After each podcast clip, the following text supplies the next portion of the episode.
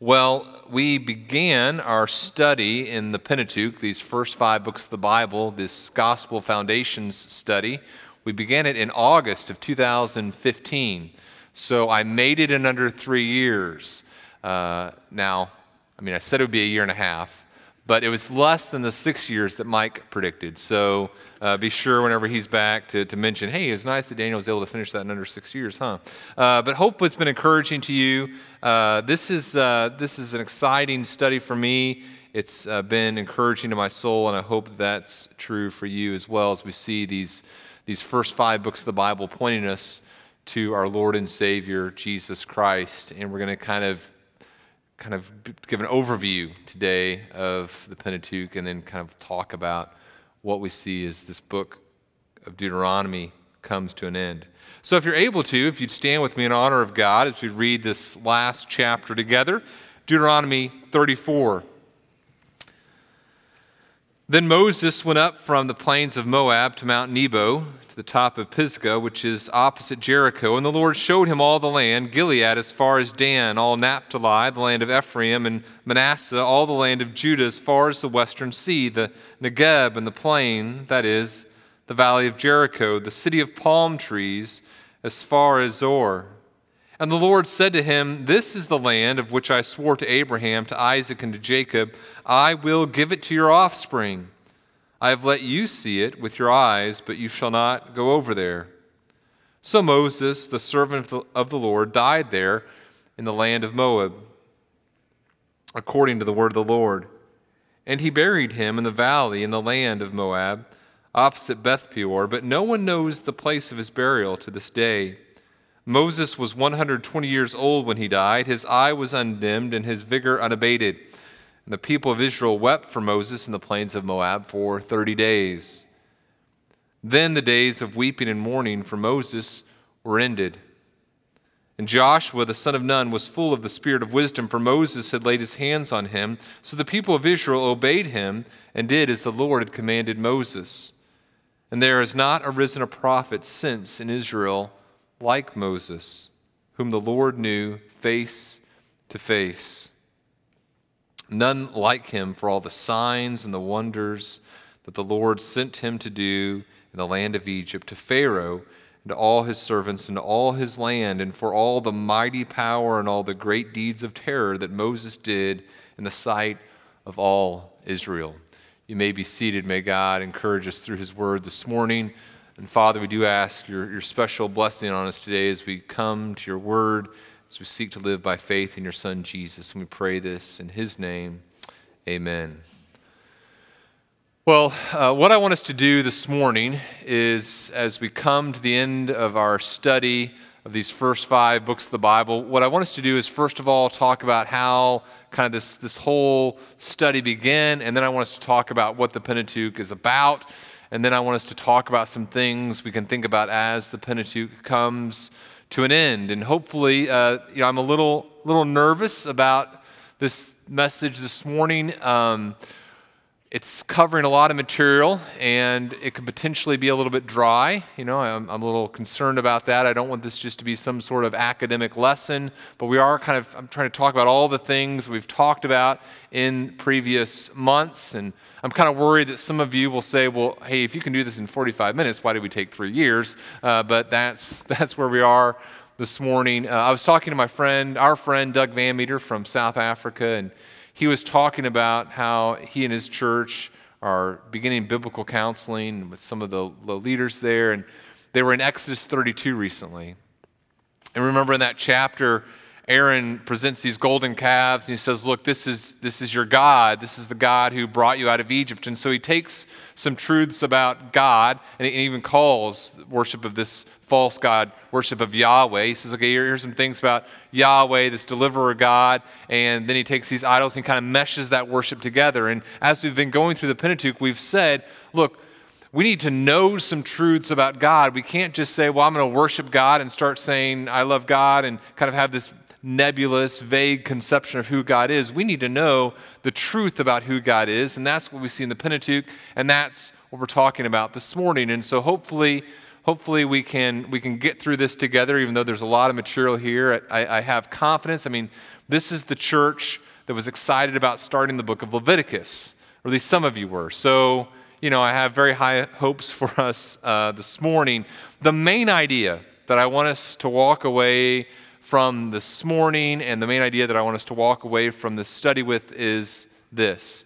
You and I need to live by faith in Christ. That's God's call on us. That's the message that was to the original audience, to live by faith in God's promised seed. That's the message to you and I. The people of Israel are called to live by faith and to manifest that faith in obedience. And at the beginning, they'll make these commitments. Yeah, here's the path that God tells us to walk, live by faith, and we're going to do that. But the problem they have is similar to the problem that you and I have, and that's that the gods that other people worship are very enticing. So we can make this commitment, I'm going to live by faith, and then a health problem occurs, and it's harder to live by faith. Or we see the lure of materialism, or the lure of power, or the lure of sexuality, or whatever god it is that's out there. Our flesh is pulled away from living by faith in God, and other paths seem to offer such promise. And yet, as we've gone through this study in the Pentateuch, we have recognized that the end of other paths end in destruction.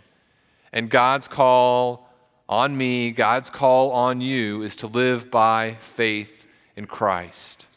That's what we've seen. So, a little bit of a different message this morning, but here's the first thing that I want us to think about. That's this. Well, I want to talk about how the Pentateuch begins. And when I say how the Pentateuch begins, I don't mean what Genesis 1:1 says, but what our study of the Pentateuch began with. As we began our study in the Pentateuch, we said that there is a divine author and a human author. So the divine author is God. God is the ultimate author of the Pentateuch, but Moses is the human author. And God tells Moses what to write, and Moses compiles some things, and he writes the Pentateuch. And he gives it to an audience.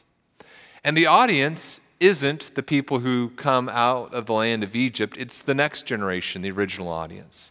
The original audience for the material in these first 5 books of the Bible that Moses writes and compiles are the people who are encamped on the plains of Moab.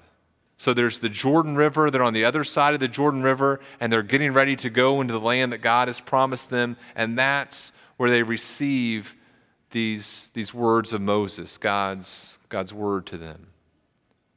And God tells them about who they are and what his purpose for them is and how to walk in obedience to him. There's a purpose behind this message. And the purpose is that they would not just understand the old covenant, but the purpose of these words that Moses is writing. The purpose is so they would be prepared for this new covenant. You see, Moses doesn't write down every single detail about their journey. He doesn't write down every single law that he spoke or that God had mentioned. He chooses some things very carefully to tell them about. Whitney and I mentioned before, Whitney and I have these anniversary journals that we keep, and every year of our marriage, we've sat down on our anniversary or a couple days before our anniversary and kind of written out what happened in the previous year. And sometimes, you know, I always have these dreams about, okay, I'm going to do it like a week before. I'm going to write this amazing thing, and usually it's like the night before. I'm like, okay, I got to finish this up before we have a date tomorrow. And sometimes it's like an hour before we're leaving for the date, and I'm trying to finish this thing up. And what I do is I don't write down everything that happened over the previous year. I say, you know what, here are some things that I want us as years go on to remember. These are the important things that happened to us as a family this year. Moses is writing down not everything, but some things. And the things that he writes down reveal the purpose. The purpose that Moses has as he writes these things is to point them to a future covenant that's going to be brought about by a future king. Remember what Jesus says in John chapter 5? In John chapter 5, I think it's verse 46, Jesus is talking to the Jewish leaders and he says, look, if you had believed Moses, you would believe me because Moses wrote about me. If you believed Moses, Jesus says, you would believe me because Moses wrote about me. And he doesn't mean that Moses kind of wrote this big book and there's like a sentence here and a sentence here about me. What Jesus is saying is, look, I'm the subject of the Pentateuch. I'm the subject of the law. Moses wrote ultimately about me. I'm the subject of these first 5 books of Scripture. In the Pentateuch, Moses is preparing the people for a new covenant.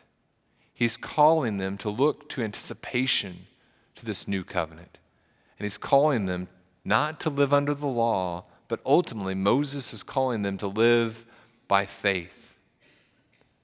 To live by faith in this promised Messiah, this promised seed.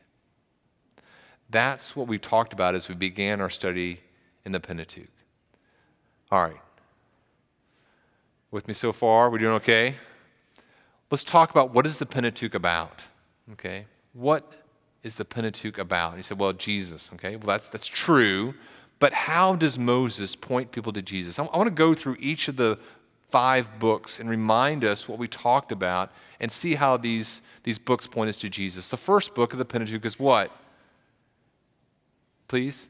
Yeah, then we're in big trouble. Yeah, you knew this before we began the study. It's Genesis, okay? What is the Genesis about? In Genesis, we see this. We see that the Creator God plans to redeem the nations and establish His kingdom through the promised seed. You begin the book of Genesis, and remember, the people that Moses is writing to originally, they're the people who are encamped on the plains of Moab, and what Moses is saying is, look, you need to understand who you are. And you understand what God's purpose for you was originally and what God's purpose for you continues to be. A few weeks ago, I discovered that the lawnmower wasn't working properly. And I discovered this because Whitney told me. I'm always embarrassed and very self-conscious of the fact that Whitney is the one who mows the lawn in our family. I feel like half of you are judging me, and I'm with you. I'm on your side. I think it's terrible what I do. And then the other half, I feel like you are judging me for being so chauvinistic. And I'm on your side too. It's terrible that I feel like I should be the one mowing the lawn. Anyway, she loves it. Trust me. Ask her. Anyway, I discovered that the lawnmower wasn't working because Whitney said, hey, Daniel, the lawnmower isn't working. And I come out and we recognize that the safety switch isn't working properly. You engage the blades and the lawnmower shuts down. And so I pull up the seat, I'm looking at it, and I recognize with my vast ability to recognize things that there are wires that just seem to be loose. And so I said, well, I don't think this should be like this. I don't know where the wires are supposed to go. I can't tell where they are coming from, but let's just I think this should be connected here and this should be connected here. And we started up the lawnmower and it ran. But now the safety switch was just completely disengaged, and you could jump up and down, you could jump off the lawnmower, and it would just keep going. But it would mow, okay, which I felt like was a step in the right direction. Okay. Now, I looked online later, and I saw a wiring diagram for this lawnmower, and I recognized that you could take this wiring diagram, and you could say, okay, here's how it's supposed to be, and then you can look at how it is, and you could see the difference. And I plan on doing that very soon and fixing it all, but I haven't yet, right? But I had not known how it was supposed to be. I wasn't sure how and so I put it together some way. Now, what God is saying is, as Genesis begins, He says, look, okay, you're going to look around you and you're going to recognize that the wiring is off, that things aren't the way that they're supposed to be, and you're going to look to answers in other places and say, well, maybe things should operate this way, or maybe things should look this way, and God is saying, no, here's how things are supposed to be. As Genesis begins, it begins in chapters 1 through 11, and it talks about the nations. So there's God's creation, and then there's the fall. There's God promises in Genesis 3, I'm going to deal with this curse eventually, but this is where we are. And then as you go from chapters 4 through 11, you see the nations developing, and you see that there is a huge problem as the nations are in rebellion against God. And then in chapter 12, in fact, you can turn to Genesis 12 if you'd like, we see God dealing with a family. So it goes from dealing with all the nations to God dealing with a family. And that family begins with the person Abram or Abraham. And in Genesis 12, we see the beginning of the Abrahamic covenant, this promise God makes to this man Abraham. He says, "Go from your country and your kindred and your father's house to the land that I will show you, and I will make you a great nation. I will bless you and make your name great so that you will be a blessing. I will bless those who bless you, and him who dishonors you I will curse, and in you all the families of the earth shall be blessed." And so chapters 12 through 50 deal with this promise that God has made to Abraham. Look, I'm going to redeem the nations. And I'm going to do it beginning with you. I'm going to take you to a land. I'm going to turn you into a nation, a kingdom, and all the nations are going to be redeemed through this one nation. And in Genesis 15, we see that you enter into this kingdom not through works, but through faith. It says that Abraham believed God, and God counted to him as righteousness. You come to the end of the book of Genesis, and the descendants of Abraham have increased, and now there's this man Israel, and he has these sons, and we learn that through this one son, Judah, there's going to be a king, and this king is going to be the one who brings this promise that God made to Abraham into fruition. So as we come to the end of the book of Genesis, what do we see? There's this creator God, and he has a plan, a redemption plan. And this plan of redemption begins with Abraham, and all the nations are going to be a part of this plan of redemption through this promised seed. That's Genesis. Now we come into the book of Exodus. And what do we see in the book of Exodus? In the book of Exodus, we learn about a saving God. And this saving God redeems his people to establish them as a kingdom of priests. In the book of Exodus, the people of God have become enslaved. This kingdom that God is going to bring his promised seed through, this kingdom has become enslaved. And so in the book of Exodus, we see how this saving God takes his people out of a nation and prepares them to be this nation of priests. In the book of Exodus, chapter 19, God says, "If you will indeed obey my voice and keep my covenant, you shall be my treasured possession among all peoples, for all the earth is mine, and you shall be to me a kingdom of priests and a holy nation." God calls his people out of bondage, of slavery, into a relationship with him so that they can become this nation that will be priests, that will proclaim his plan of redemption to all the nations. Okay, now I'm kind of nervous about this part. We'll see how this goes.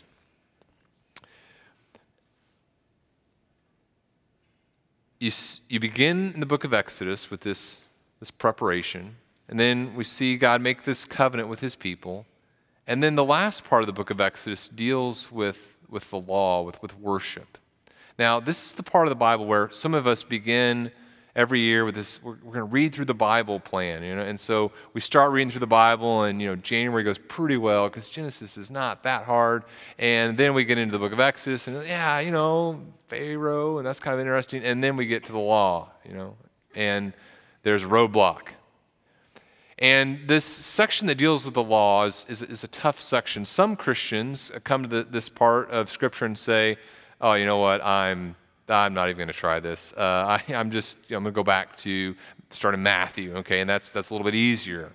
And some Christians come to this and say, "Well, this is God's word, and so I need to figure out how to apply this. And I don't know how to sacrifice a goat. I don't have any goats, but I need to, figure out how to. I don't know." And then critics of Christianity come to this section of Scripture and say, "Look, you say you believe the Bible. Why don't you do all these things still? You must really not believe the Bible." What do we do with this section? Well, we spent some time here.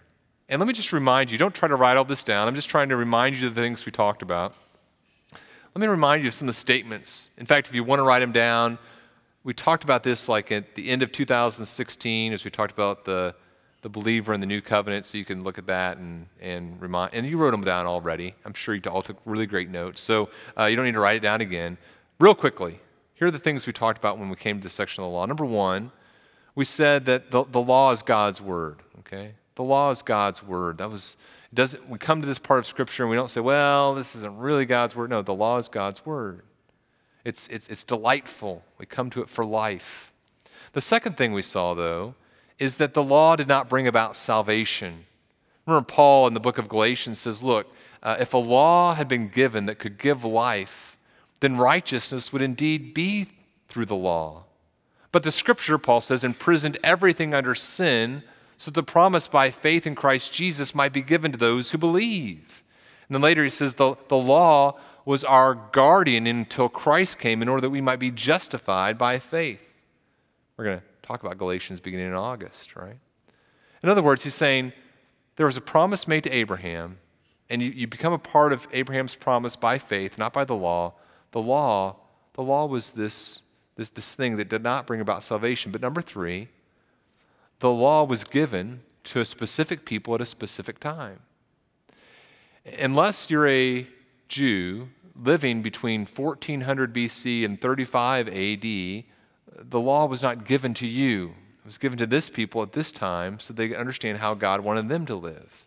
The fourth thing that we saw is that the law proclaims the gospel and is fulfilled by Christ. In other words, like Paul says, the law was a guardian. It was designed to help the people understand who Christ was. And we'll talk more about this as we get in the book of Leviticus.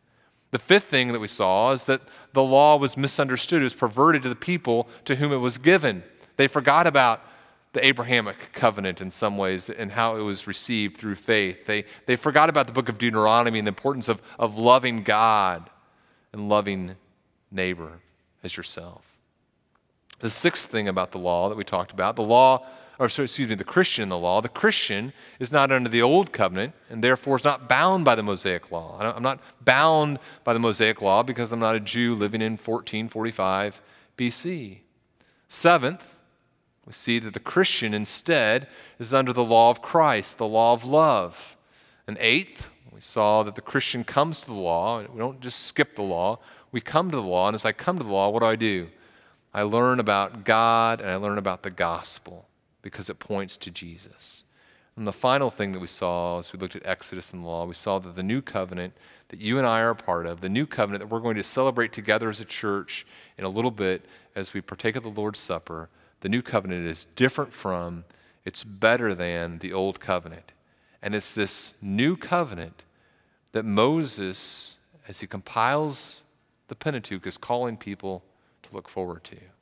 That's the book of Exodus. Now we come to the book of Leviticus. And in the book of Leviticus, we see that the holy God establishes a way to be able to dwell in the midst of his people. I don't know if you remember this or not, but when we came to the end of the book of Exodus, as we were studying through the book of Exodus, we came to the end, we came to different parts of the book of Exodus, and we realized that there was a big problem. The big problem is that these people were terrible. They were terrible. They would get the law and then they would break it. They would be told to do something and they would break it. And as you come to the end of the book of Exodus, you recognize that there's a very significant problem. The people say, look, God, we want you to go with us. And God says, yeah, I'd love to go with you, but the only problem is if I hang out with you guys very much, I'm going to destroy you because you're terrible. And so as we come to the book of Leviticus, there's a question. How can a holy God dwell with his people? A few weeks ago, I was speaking at Bethany Baptist Church, and maybe you've had this feeling before, but you know, when I was on staff at Bethany Baptist Church, there was a dress code, and I was the youth pastor, but there was still kind of this expectation that you'd wear a suit and tie, and so I would every Sunday come in a suit and tie, and I knew that wasn't the expectation now, but as I was getting ready for church a few weeks ago, and I knew I was going to be speaking there, I was worried. I was like, I don't know what I'm supposed to, I'd already gotten dressed and I was like, I don't know if this is appropriate. I don't know if I'll be, I'll get there and people are like, whoa, like, we going to the beach or something. So I'm in the car and I'm texting, hey, texting the staff members there, hey, what are you wearing? Asking for a friend. And I stuck a tie in my pocket, and as I walked in and got there and asked a guy, like, hey, is it okay if I'm not wearing a tie? Do I need a coat? And he said, look around, we're very casual now, but not inappropriately so. The point is this, if I can feel that sense of unease, and I'm sure you've been there as well, that sense of unease as I go to a place, like, am I appropriately dressed?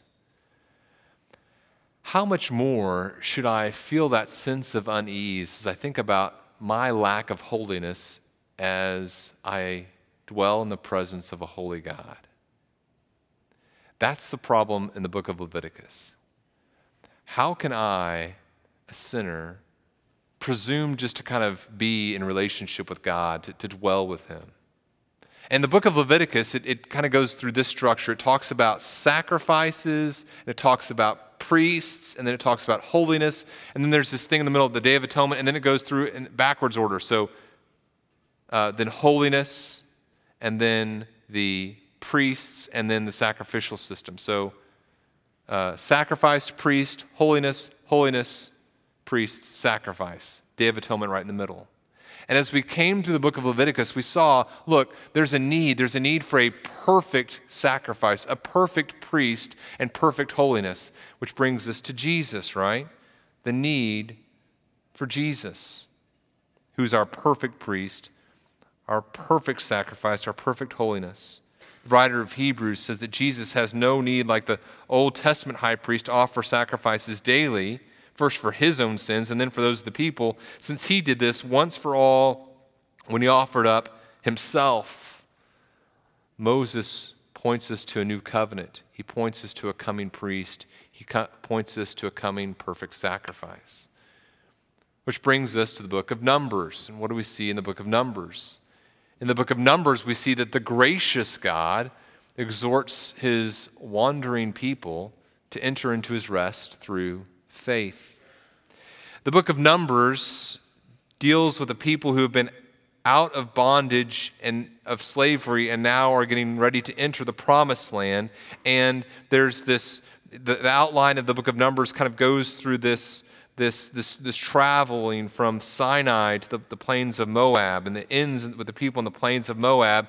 And the central part of the book of Numbers occurs in Numbers 14, as the people have been told by God to go into the land. This is the land that God promised to give to them through his covenant with Abraham. And the people are right there on the cusp of entering into the promised land, and the report comes back from the spies, and it's a negative report, and so the people refuse to believe God.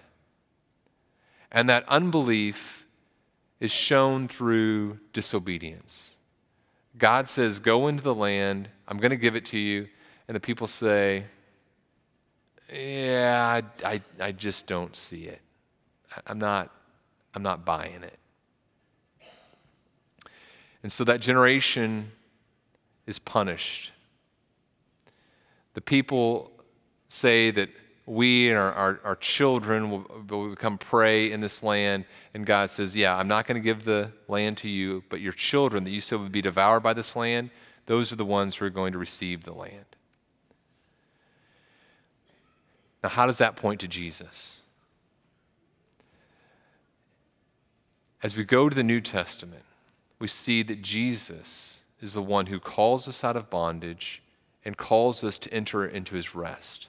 And like the people in the book of Numbers, we are a people who have not yet arrived. And so throughout the book of Hebrews, for example, we see God using the people in the book of Numbers as an illustration for us. He says in Hebrews 3, take care, brothers, lest there be in any of you an evil, unbelieving heart leading you to fall away from the living God. And then verse 15 of chapter 3, as it is said, today if you hear his voice, don't harden your hearts as they did in the rebellion. You come into chapter 4 of Hebrews, verse 1, while the promise of entering God's rest still stands, let us fear lest any of you should seem to have failed to reach it. Verse 3, for we who have believed enter into God's rest, as he has said, as I swore in my wrath, they shall not enter into my rest, although his works were finished from the foundation of the world. In other words, God calls us to enter into his rest. How do we enter into the rest of God? Through faith in Jesus. That brings us to the book of Deuteronomy.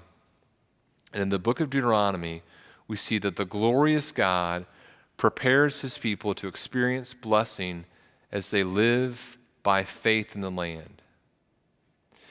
There's that great section of Deuteronomy. We see this theme repeated throughout, where in Deuteronomy 6, there's the Shema. It says, hear, O Israel, the Lord our God, the Lord is one, and you shall love the Lord your God with all your heart, with all your soul, with all your strength. The people of God are called to enter into the land and live by faith in God as they love him. Let me show you a diagram that we talked about as we went through the book of Deuteronomy. Remember we saw, I must know God to love him. Okay, so God says you need to know who I am. You can't have these false understandings of who I am. You need to have right doctrine and theology. You need to know who I am. And then he says, in order to, I must know God to love him, and then I must love him in order to obey him. And then I must obey God in order to experience his blessing. Okay, so I must know God to love him. I must love God in order to obey him. And I must obey him to experience his blessing. Or another way to view it is this. I know God, and then I can love God. And then as I love God, I can walk in obedience to him. And as I walk in obedience to him, I can experience his blessing. I can't just simply say, I'm going to love God. First of all, I have to know him. I can't simply say, well, I'm just going to obey God. First, I have to love him. And I can't experience his blessing unless I've walked in obedience to him. So I know the right doctrine of who God is. Then I love that God that I've come to know because he's so magnificent and glorious. And then I obey him because I love him. And then I experience his blessing. The other pattern that we see in the book of Deuteronomy is this. I don't know God. Instead, I forget him. I forget who he is. And instead of loving him, I love myself. And when I love myself and the idols of this world, I don't obey him. I walk in disobedience. And as I walk in disobedience, I don't experience blessing. Instead, I experience curse. Now, do you remember the problem, though, that we encountered as we went through the book of Deuteronomy?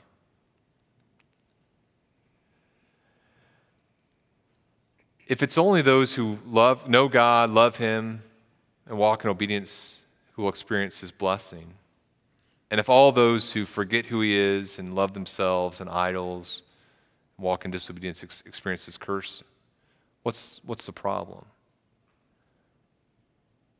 The problem is all of us are in line for the curse, and none of us are in line for the blessing.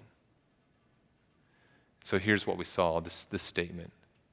We saw we need someone who can take the curse and provide the blessing for us. What is our need? We came to the book of Deuteronomy and we said, boy, and Moses is pointing us to this reality. I need someone who can take the curse, who can take the penalty that I deserve. And what's more, I need someone who can live in perfect obedience and give that blessing to me. And as we went through the book of Deuteronomy, we saw that there was going to be a coming king. We saw that there was going to be a perfect priest. We saw that there was going to be a coming prophet. We saw that in especially Deuteronomy 17 and 18. We need someone who can take the curse and provide the blessing, which brings us to how the Pentateuch ends. How does the Pentateuch end? Let's look at Deuteronomy 34 here. I want you to notice a couple things. First of all, notice this. The Pentateuch ends, as the Pentateuch ends, the Abrahamic covenant is still standing. Genesis begins with the nations in disobedience, walking in rebellion. Then Genesis 12 comes, and there's this special promise that God makes to Abraham. It's going to be a promise that's received by faith. But then there is sin. These patriarchs are terrible people, and yet the Abrahamic covenant still stands. The people don't want to be rescued out of Egypt, and yet the covenant still stands. As soon as God makes a covenant with the people and gives them the Ten Commandments, that they break those. They're worshiping these false gods. When God brings them to the cusp of the promised land and says, okay, here we are, now walk in. They go, no thanks. And so they disobey him here. Over and over again, there's disobedience. And now you come to the end of the book of Deuteronomy, and Moses has just said, look, here's a song. I'm teaching you a song because you're going to mess up so royally, you need to be reminded of God's graciousness. And yet, look what happens here in Deuteronomy 34. God shows Moses this land in this special way, and he says, "This is the land of which I swore to Abraham, to Isaac, and to Jacob. I will give it to your offspring." In other words, this is still my plan. This is still going to come about. How can that be true? It can't be because the people of Israel are so awesome. It's because God is relying upon the righteousness of this coming Redeemer. What is that? It's the Pentateuch pointing to Jesus. How else does the Pentateuch end? The Pentateuch ends with Moses outside the Promised Land. Now why is that significant? It's not accidental. Moses and maybe someone else compiling just kind of this very end, there's a very intentional structure to what Moses is writing here. And as I've kind of gone throughout the whole Pentateuch, I've said, look, this is pointing to Jesus. This is pointing to a new covenant. And what I think is happening here is that Moses is contrasting himself and Abraham through a lot of the Scripture. And Moses, who lives under the law, remains outside the Promised Land. In other words, the law can't get you in. And yet Abraham, who lives before the law, is said to be obedient to the law, and where does he end up? He dies in the Promised Land. He experiences the blessing of the land that God has promised. And how does he experience? Not through the law, but through faith. The message, as we come to the end of this section of Scripture, is that the law doesn't get you in. It guides you to the new covenant. You and I need to be careful not to fall into the snare of legalism, and we'll talk about that more as we go on to the Galatians here in August. Third thing about the Pentateuch's ending, the Pentateuch ends with the promised seed yet to arrive. This is so cool. Look at these last few verses here in the book of Deuteronomy. They're positive words about Moses, yes, but there's something else. It says, "There's not arisen a prophet since in Israel like Moses." Now, why is that significant? Is it just to say, well, Moses is so awesome? No, because in Deuteronomy 18, what has Moses said? It says, "God, the Lord your God, will raise up for you a prophet like me from among you, from your brothers. It's to him whom you shall listen." And he'll talk about this, the greatness of this prophet. "I will raise up for them," God says, "a prophet like you." Now what does this mean as it comes to an end? As Deuteronomy comes to an end, it says there hasn't been this prophet yet. There's none like him for all the signs and the wonders that the Lord has sent him, that the Lord sent him to do in all the land of Egypt. In other words, there's still this coming prophet. There's still this coming priest. There's still this coming king, and he hasn't arrived yet. This is why Jesus says that the things that were written, that Moses wrote, were about himself. The fourth thing I want us to think about is that the Pentateuch ends with a continued call to live by faith. The Pentateuch ends with a call to continue to live by faith. The challenge that the people of Israel were going to have is they were going to go in this land and they were going to forget the promises that God had given them. They weren't going to continue to believe and trust in this coming Messiah. The challenge that you and I face is the same.